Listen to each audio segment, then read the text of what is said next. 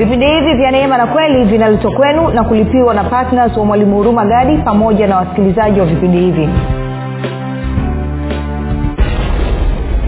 Sasa ni muhimu wewe unayenisikiliza pia ukapima mwangalizi aliyoko juu yako anakulisha maarifa na ufahamu wa namna gani? Je anakulisha maarifa na ufahamu unaokubaliana na agano jipya ama anakulisha maarifa na ufahamu unaokubaliana na agano la kale? Siukananyela nachokizungumza rafiki ni muhimu sana ukapima kwamba huyo mwangalizi aliyoko juu yako ambaye anakulisha anakulisha nini? Anakulisha maarifa na ufahamu yanayokubaliana na agano jipya ama anakulisha maarifa na ufahamu yanayokubaliana na agano la kale? Maanake mapenzi ya mungu ni kuondoa agano la kale na kusimamisha agano jipya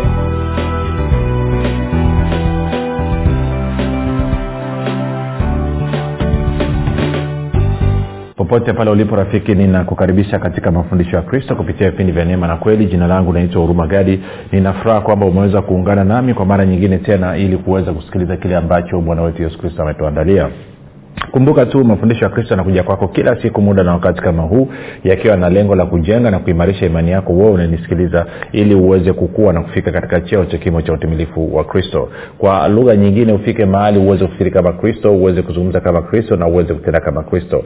Kufikiri kwako rafiki kuna mchango wa moja kwa moja katika kuamini kwako. Ukifikiri vibaya utaamini vibaya lakini kama utafikiri vizuri dhahiri utaamini vizuri. Hivyo basi fanya maamuzi ya kufikiri vizuri na kufikiri vizuri kufikiri kama kristo na ili uweze kufikiri kama kristo unabudi kuwa mwanafunzi wa kristo. Na mwanafunzi wa kristo ana, anafuatilia na kujifunza mafundisho ya kristo kupitia vipindi vya neema na kweli. Tunaendelea na somo letu linalosema uh, kusudi la uokovu na kama ambavyo nimekuonyesha huko nyuma kwamba tumeitwa ama tumeokolewa ili tuwe watu tunaobeba jina la bwana e, na tuwe, ama watu naitwa ngoja kusomea vizuri kwenye nani inapendeza zaidi nilivyoiandika kwenye kitabu cha nirudie tena kitabu cha imani makini. Anasema mungu alituokoa ili tuwe watu wanaoitwa kwa jina lake watu ambao wanabeba mfano na sura ya kristo kama ambavyo kristo naye anavyobeba e, mfano na sura ya mungu. Kwa hiyo hilo ndio kusudi la uokovu hilo ndio kusudi la uokovu na tunapokuwa tumeitwa tumekuwa mtu wa, wa, watu wa mungu kuna namna ambavyo eh, ina, ina, ina, inatarajiwa tuenende kama watu wa mungu. Na kwa sababu kuna mungu ana matarajio yake. Na kwa maana hiyo tunapojua matarajio ya mungu basi tutaweza tukajipanga tukakaa katika nafasi ili kuruhusu hayo matarajio ya mungu yaweze kutimia na kudhirika katika maisha yetu. Kumbuka tunapatikana katika youtube chanel yetu inaitwa mwalimu huruma gadi lakini pia tunapatikana katika mtandao wa kijamii wa telegram. Na kwa maana hiyo unaweza ukatuma ujumbe mfupi tukasema niunge ili uweze kuunganishwa. Namba utazisikia kule mwishoni. Napenda kutoa shukurani kwa mungu kwa ajili ya kwako wewe ambao umekuwa ukisikiliza na kufuatilia mafundisho ya kristo kila itwapo leo lakini zaidi ya yote umekuwa ukihamasisha wengine na waweze kusikiliza na umekuwa ukiwafundisha na kuwashirikisha wengine kile ambacho wewe mwenyewe umejifunza.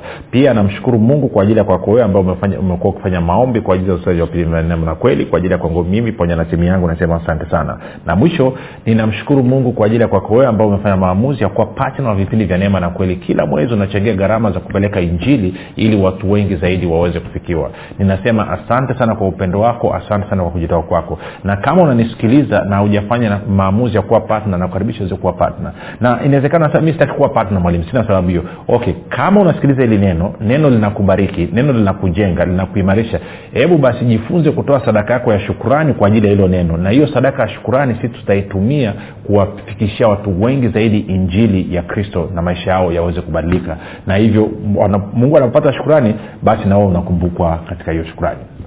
Baada ya kusema hayo basi nataka tuendelee na somo letu. Kama tulivyosema tunaangalia kusudi la uokovu wiki ni ya kwanza tulikuwa tunaweka utangulizi nikiwa na bana zaidi katika mambo fulani fulani. Kabla ya kuanza kukuonyesha faida ambazo utazipata baada ya wewe kuwa mtu wa mungu nilikuwa nataka nikuonyeshe kwanza tuna wajibu gani tuna wajibu gani? Na kwa maneo kipindi kilichopita tulikuwa tunaangalia kwenye wakorinto. Kwenye wakorinto mtume mtume paulo anawaandikia kanisa la korinto anasema an, an, an, an, anasema anawaita ni kanisa la mungu. Kama unakumbuka vizuri. Tena tukaangalia pale alafu tutaenda tena kwenye matendo alafu tarudi kwenye yeremia tena. Korinto wa kwanza mlango wa kwanza uh, mtume paulo anasema eh, kwa kanisa la mungu ule mstari wa pili kwa kanisa la mungu lililoko korinto wale waliotakaswa katika kristo yesu walioitwa wawe watu wa mungu ama walioitwa wawe watakatifu. Nikwambia mtakatifu maanaake ni mtu wa mungu. Walioitwa wawe watakatifu pamoja na wote wanaoliitia jina la bwana wetu yesu kristo kila mahali bwana wao na wetu. Nika, tukaanza kuangalia kipindi kilichopita kwamba sisi ni kanisa la mungu. Tume wameitwa kuwa kanisa la mungu. Sasa nikakupeleka pia kwenye matendo ya mitume ikawa nakumbuka. Matendo ya mitume uh, uh, mlango ule ule ule ule wa ishirini na mstari ule wa ishiri na nane na mtume ishirini ishiri na nane. Angalia kitu, kitu kizuri hapa kinazungumzwa. Anazungumza anasema hivi. Anasema jitunzeni huyu ni mtume paulo alikuwa anawaaga wazee ama wasimamizi waangalizi wa kanisa kule efeso. Anasema jitunzeni nafsi zenu na lile kundi lote nalo ambalo roho mtakatifu amewaweka ninyi kuwa waangalizi ndani yake mpate kulilisha kanisa lake mungu alilolinunua kwa damu yake mwenyewe. Sasa nilikuwa nimezungumza kidogo na watu ambao ni wasimamizi waangalizi wa makanisa kuwapa angalizo kuhusu aina ya watumishi wachungaji mitume manabii wainjilisti ambao wanawapokea katika makanisa yao. Usipokee mtu ni mtu tu. Eh, lazima tufuate utaratibu wa kwenye biblia. Sasa anasema hili kanisa ni kanisa la mungu na mungu amelinua hili kanisa kwa damu yake mwenyewe. Tukiingiza wazo jingine hapo ambalo tunalipata katika katika matayo kumi na sita e, e, e, bwana yesu anazungumzia habari ya kanisa. Sasa tende tukaone kitu kimoja. Tende kwenye matayo kumi na sita matayo kumi na sita matayo kumi na sita matayo kumi na sita. Tutaanza ule mstari wa kumi na tatu tutaenda mpaka kwenye mstari ule wa kumi na ngapi? kumi na nane. Anasema basi yesu akaenda pande za kaisaria filipi akawauliza wanafunzi wake akasema watu hunena mwana wa adamu kuwa ni nani wakasema wengine hunena huu yohana mbatizaji wengine eliya wengine yeremia na, au mmojawapo wa manabii akawaambia nanyi mwaninena mimi kuwa ni nani simoni petro akajibu akasema wewe ndiwe kristo mwana wa mungu aliye hai. Yesu akajibu akamwambia heri wewe simoni bariona kwa kuwa mwili na damu havikufunulia hili bali baba yangu aliye mbinguni. Nami nakuambia wewe ndiwe petro na juu ya mwamba huu nitalijenga kanisa langu wala milango ya kuzimu haitalishinda. Okay. Bwana yesu anasema wewe ni petro na juu ya mwamba huu nitalijenga kanisa langu na milango ya kuzimu haitalishinda kwa hiyo kuna mambo mawili hapa. Moja kanisa ni la nani? Bwana yesu anasema kanisa ni la kwake. Yesu ni nani? Yesu ni mungu. Ndio maana tunaambiwa kanisa la mungu. Ambalo amelinua nini? Kwa damu yake. Nani huyo? Yesu kristo alimwaga damu yake mwenyewe akalinua hilo kanisa. Anasema kanisa ni la kwangu. Alafu pia yesu bwana yesu anasema nitalijenga kanisa. Ko mjenzi wa kanisa ni yesu kristo mwenyewe. Mwenye kanisa ni yesu kristo mwenyewe. Kumbuka yesu kristo ni mungu na aliyenunua aliyelipia gharama ya kulipata hilo kanisa ni yesu kristo mwenyewe alimwaga damu yake. Kwao kanisa sio la mtu fulani. Kanisa sio la urumagadi kanisa sio la mtume na nabii kanisa sio la papa francis ama ama ama, ama kiongozi mwingine yeyote na hata ukimuuliza atakwambia kabisa najua mimi nasimamia kanisa la mungu. Kwao viongozi wote e, sehemu mbalimbali duniani ambao ni waangalizi wa makanisa pasipo kujalisha dhehebu lolote wao wanaangalia kanisa la mungu sasa kanisa ni nani? Bwana yesu anatueleza kanisa ni nani hapa? Anasema kwamba kanisa ni yule mtu ambaye amepata ufunuo kuwa yesu wa nazareti ndiye kristo mwana wa mungu aliye hai. Kanisa ni mtu ambaye amepata ufunuo kuwa yesu wa nazareti ndiye kristo mwana wa mungu aliye hai. Kwa hiyo anasema huyu aliyepata huo ufunuo basi huyo anakuwa ni ni, ni, ni, ni, ni mwamba wa kanisa anakuwa ni sehemu ya ujenzi wa kanisa kwao nadhani hilo linaeleweka? Kwa hiyo napata shida saa nyingine kuona watumishi wanakosa usingizi kwa sababu ya kanisa. Kwamba unaangaika unataka kanisa likue unataka kanisa litanuke mpaka unakosa usingizi mpaka unapata vidonda vya tumbo. Kwa nini? Kanisa sio la kwako kanisa ni la yesu kristo. Na tukirudi kule kwenye matendo ya mitume anasema aliyekuweka uliangalia lilo kanisa nani? Aliyejenga kanisa nani? Yesu kristo. Kanisa la nani? La yesu kristo. Aliyekuweka uwe mwangalizi wa hilo kanisa ni nani? Roho mtakatifu na kwa maana unayetakiwa kumsikiliza na kupata maelekezo kutoka kwake nani? Roho mtakatifu. Sasa saa nyingine tukirudi kule kwenye matendo ya mitume moja tuongee mambo machache hapo. Kuna vitu vya kuvigongagonga kuviweka sawa. Nimeshasikia unajua kuna vituko eh? tena matendo ya mitume tena. Kwa tumeona kanisa ni la mungu kwa maana yesu kristo. Anayejenga kanisa ni mungu kwa maana yesu kristo. Tuko sawasawa kwa tena tena kwenye matendo ya mitume ishirini alafu mstari wa ishiri na nane. Anasema hivi jitunzeni nafsi zenu na lile kundi lote nalo ambalo roho mtakatifu amewaweka ninyi kuwa waangalizi ndani yake mpate kulilisha kanisa lake mungu. Sasa saa nyingine nizungumze kidogo hapa kuhusu maana tunazungumzia watu walioitwa watu wa mungu walioitwa kwa jina lake. Nimesikia wakati mwingine na nimeona uh, kwamba wapendwa wanakaa alafu wanashauriana. Okay moja nitoe stori hii alafu utanielewa. Miaka mingi iliyopita hapa dar es salaam uh, uh, kuna kanisa moja la la la, la bishop david oedepo linaitwa winners chapel. Of course makao makuu yako nigeria kwao alikuwa ametuma kuna mwakilishi wake dar es salaam bwana akawa anafundisha vizuri na na baadhi ya wapendwa wakamwambia mtumishi unafundisha vizuri sana tunafurahia neno unalolifundisha. Kwa nini unakubali kuwa chini ya mtu mwingine? Kwa nini usianzishe kanisa lako mwenyewe alafu sisi tutakusapoti sisi tutakuunga mkono? Kuhusiana na hela za kuendesha kanisa usiogope. Winners chapo ni makanisa ya watu, watu, watu wana uwezo kwa yule ndugu akashawishika akaenda zake nigeria kusalimia. Alivyorudi akaamua kutoka kuwa chini ya winners. Wakaenda wakaanzisha kanisa wakaliweka pale uh, mwananyamala. Sasa huyu ndugu kumbuka ni, ni sio mtanzania. Watoto wake wanasoma international school. Na kwa maana hiyo wanalipiwa hela nyingi. Lakini pia inabidi apangishiwe na nyumba na nini na nini. Kwao wakaenda wakameguka watu kwenye ile kanisa wakajitenga kutoka kwenye kanisa la winners. Wakaenda wakasapoti huyu mtumishi kutoka nigeria haja kilichotokea? Sio tu kwamba wale wote waliotoka naye walianza kufilisika lakini pia ikafika mahali wakashindwa kumhudumia na ikasababisha yule bwana akaingia kwenye matatizo mpaka akapigwa na kiharusi kwa hiyo akawa amepooza upande mmoja. Kwao ameondoka hapa amerudishwa nigeria maisha yake yameharibika ameharibu na maisha ya familia yake. Sasa kilichotokea ni nini? Kilichotokea ni hichi. Huyu ndugu alifanya makosa na hawa washirika walifanya makosa.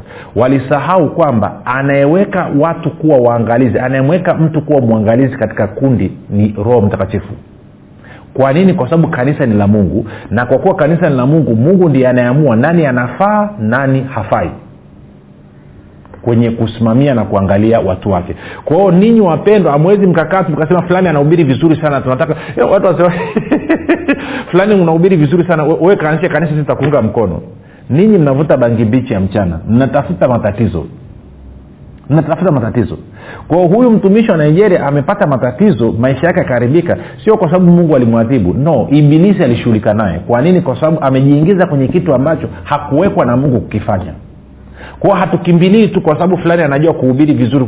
Sio kawa unanyelewa hivi vitu havieleweki sana kwenye kanisa na wewe kama ni mtumishi usipokuwa mwangalifu unaweza ukapotoshwa na hawa unawaongoza wakakusifia wakakuvimbisha kichwa alafu mwisho wa siku ukachukua maamuzi ambayo yako kinyume na maelekezo ya mungu.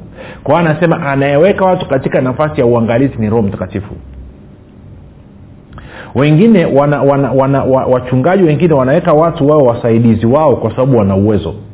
Kwa sababu tu fulani ana hela ana uwezo basi anasema wewe utakuwa mchungaji msaidizi. Wewe utakuwa mchungaji mwandamizi mtu neno hajui mtu neno hasomi hafanyi ushirika na mungu. Huyu mtu tabia yake mwenyewe ni kizungumkuti alafu anasema wewe, wewe, wewe utakuwa msaidizi wangu. Kwa sababu tu anahela unataka umbane akae kanisani kwako. Unasema wewe utakuwa siu kwenye nafasi. Sikiliza anayeweka watu kwenye nafasi za uongozi nafasi za usimamizi ni roho mtakatifu. Sio wewe. Sio wewe mchungaji ama mtume na nabii kiongozi wala sio washirika wako ni unarudi kwa mwenye kazi mwenye kazi atakueleza nani ana sifa nani anafaa kuwa kusimamia. Na sio nyepesi sio nyepesi. Na shida ni kwamba kwenye makanisa yetu leo kila mtu anataka cheo. Kila mtu anataka cheo anataka kujitutumua eh? Mwingine anataka cheo kwa sababu ana hela. Mwingine anataka cheo kwa sababu ana, ana, ana masters ana phd eh, kwamba mi nimesoma sana kwa natakiwa natakiwa haiendi namna hiyo. Msimamizi wa kundi la mungu msimamizi wa kundi la mungu ni roho mtakatifu na roho mtakatifu ndiye anayepanga nani awe mwangalizi. Nani awe mwangalizi? Sijui kama unanyelea tunachokizungumza rafiki. Kwa hiyo siku nyingine utakapofika mahali ukakutana na huo mtego usifanye. Usifanye nimeshaona katika muda wangu wafanya huduma kuna wakati fulani wapendwa fulani wakaamua kuondoka. Haikuwa na shida. Sikuwa na shida sababu sikuwa na ugomvi nao lakini kilichoniudhi ni kwamba hawakuniaga lakini that was not a problem. Lakini kilichotokea sasa matokeo yake ni kwamba baadhi ya watu ambao waliondoka nao wameenda maisha yamekwama. Kwa hiyo kwa siri huwa wanarudi kuja kunitafuta mwalimu nimsaidie nimekwama panisaidie kunyombei na of course nawahudumia kwa sababu ni watu wa mungu. Lakini maana yake ni kwamba sehemu walipokwenda wamekwenda kwa mtu ambaye kuna uwezekano. Sisemi ndivyo ilivyo kuna uwezekano. Sio roho mtakatifu aliyemweka katika hiyo nafasi. Ni mtu tu alihisi kwamba nina kipaji kizuri na uwezo mzuri. Ngoja ngoja nikaanzishe nikaanzishe nikaanzishe nikaanzishe. Matokeo yake unaenda kuangamiza maisha ya watu. Hawa watu ni watu wa mungu. Hili kanisa ni kanisa la mungu. Sasa nirudi kwenye ile pointi ya kusema kwamba mlilishe hilo kundi. Tukaenda kwenye yeremia tatu. Nadhani muda wangu wa kunitosha. Kwa nirudi kwenye yeremia tatu tena ule mstari wa kumi na tano tuweke mambo vizuri. Yeremia tatu kumi na tano. Maanake vitu tusipovifafanua hivi saingine vinaleta vinaleta vinaleta ukakasi. Yeremia tatu na mstari ule wa kumi na tano.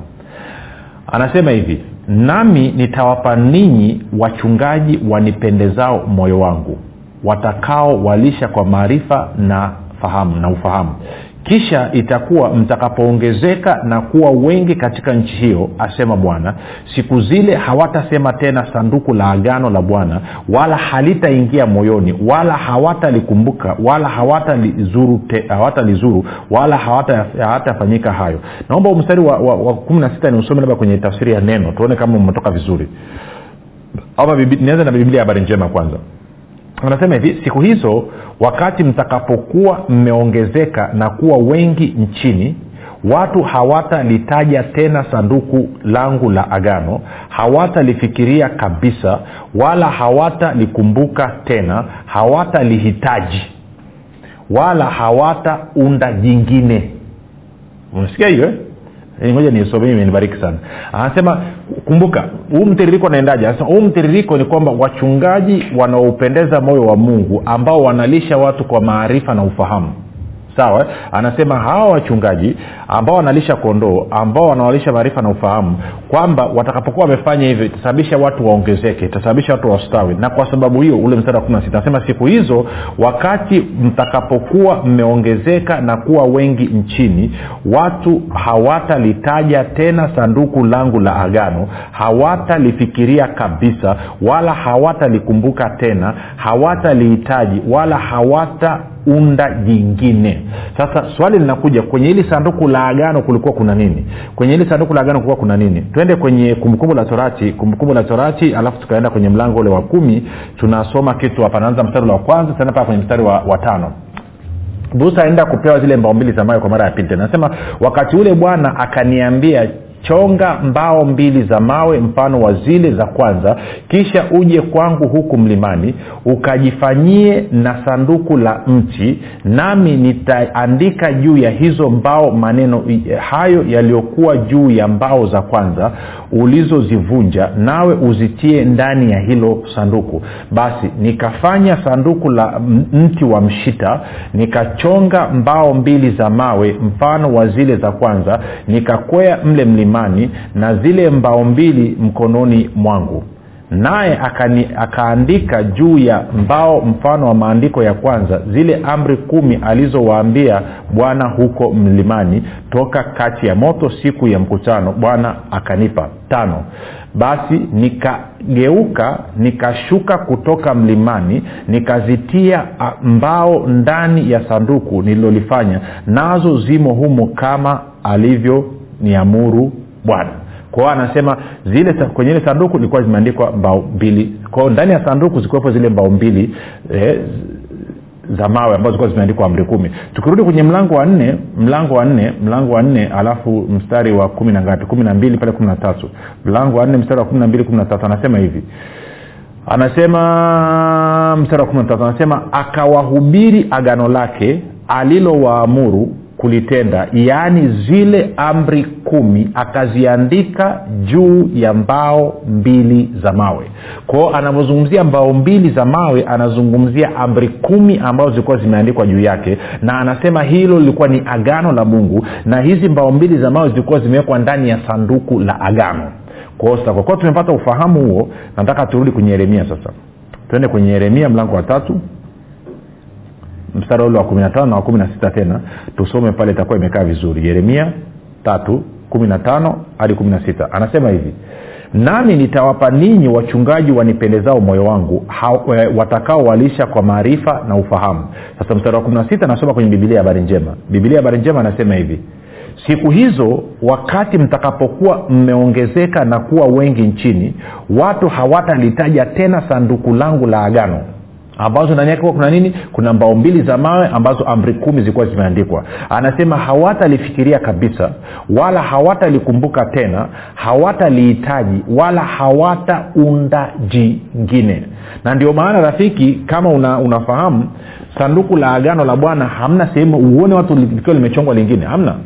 Sasa kuna watu wakawa wanavumisha wanasema unajua liko ethiopia. No, no, no halipo hizi tu alivyokwenda uhamishoni babeli ndo hili sanduku lilipotea. Na lilivyopotea wakati huo halijawahi kupatikana tena.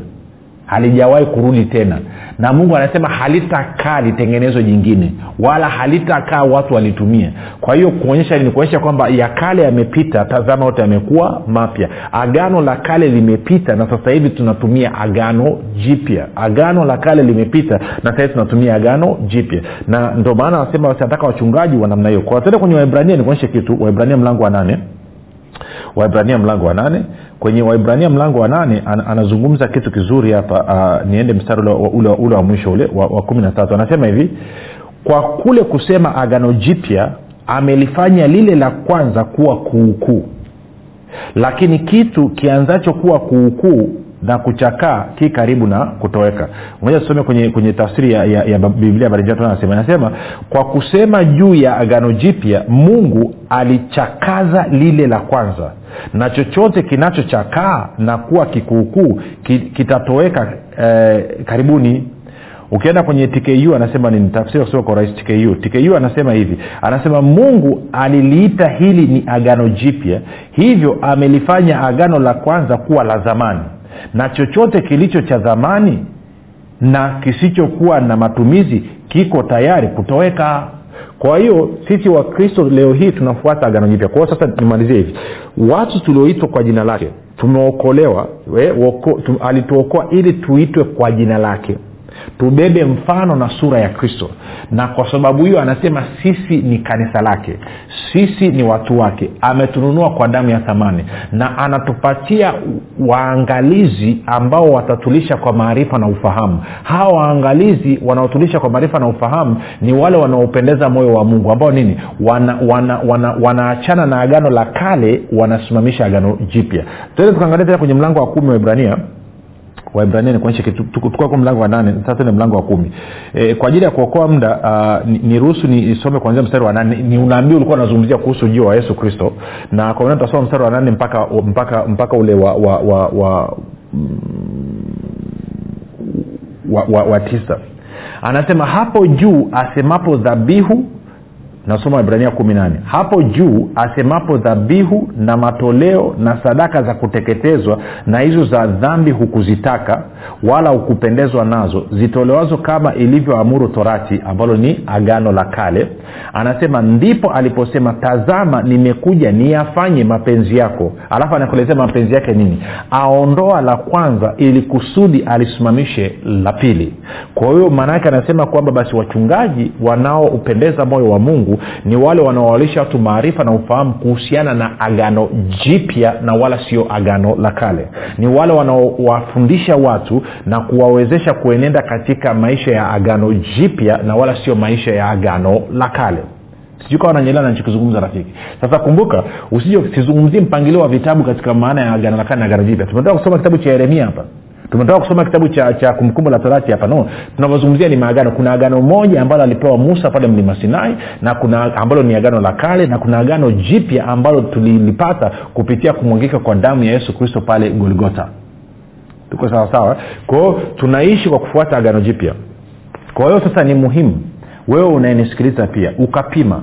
Mwangalizi aliyoko juu yako anakulisha maarifa na ufahamu wa namna gani? Je anakulisha maarifa na ufahamu unaokubaliana na agano jipya ama anakulisha maarifa na ufahamu unaokubaliana na agano la kale? Sijukanachokizungumza rafiki. Ni muhimu sana ukapima kwamba huyo mwangalizi aliyoko juu yako ambaye anakulisha anakulisha nini? Anakulisha maarifa na ufahamu yanayokubaliana na agano jipya ama anakulisha maarifa na ufahamu yanayokubaliana na agano la kale maanake mapenzi ya mungu ni kuondoa agano la kale na kusimamisha agano jipya. Kwa nini? Kwa sababu agano la kale limekuwa kuukuu limechakaa limezeeka limeondoka. Na agano jipya limekuja na ndilo ambalo tunatakiwa kuongozwa nalo tunatakiwa kuishi kwa kulifuata hilo. Kwao wewe ndo unaweza kupima. Lakini pia inawezekana wewe ni mtumishi unanisikiliza nikuulize swali. Wewe unalisha watu wako nini? Maarifa na ufahamu hupi ambao unawapa watu wako? Unawapa watu maarifa na ufahamu unaolingana na kuendana na agano jipya ama unawapa watu unawalisha watu maarifa na ufahamu ambao yanaendana na agano la kale. Agano ambalo mungu amesema hamtalikumbuka hamtaliwaza hamtalizungumza hamtalitengeneza. Wewe unasimamisha nini? Agano la kale ama agano jipya? Watu wako umewajengea msingi wao katika nini? Katika agano la kale ama agano jipya? Je wewe ni mchungaji unaopendeza moyo wa mungu ama wewe ni mchungaji unaochukiza moyo wa mungu? Je wewe ni mtume nabii ama mwinjilisi eh, ama mwalimu unaopendeza moyo wa mungu ama wewe unauchukiza moyo wa mungu kuupendeza moyo wa mungu nini? Walishe maarifa na ufahamu wa agano jipya. Kuuchukiza moyo wa mungu ni kuwalisha maarifa na ufahamu sawasawa na agano la kale. Wewe mwenyewe unaweza kupima. Jina langu naitwa huruma gadi yesu kristo na bwana. Tukutane kesho muda na wakati kama huu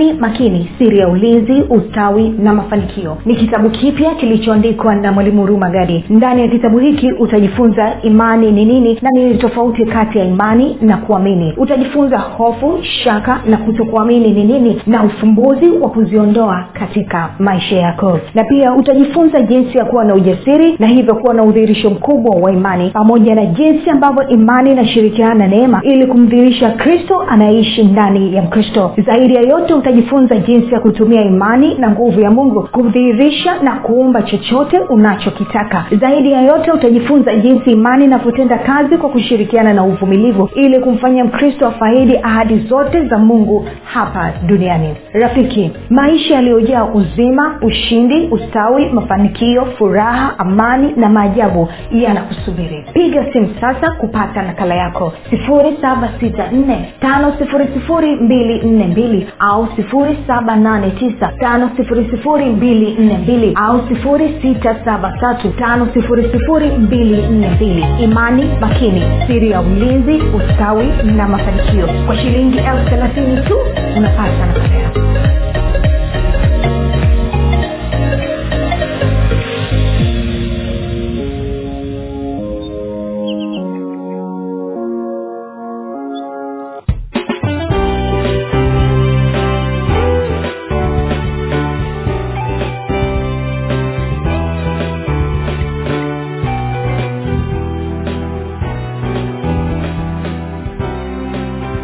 ukisikiliza kipindi cha neema na kweli kutoka kwa mwalimu huruma gadi. Usiache kumfolo katika facebook instagram na twitter kwa jina la mwalimu huruma gadi. Pamoja na kusubscribe katika youtube channel ya mwalimu huruma gadi kwa mafundisho zaidi. Kwa maswali ama maombezi tupigie simu namba 7645242 au 6735242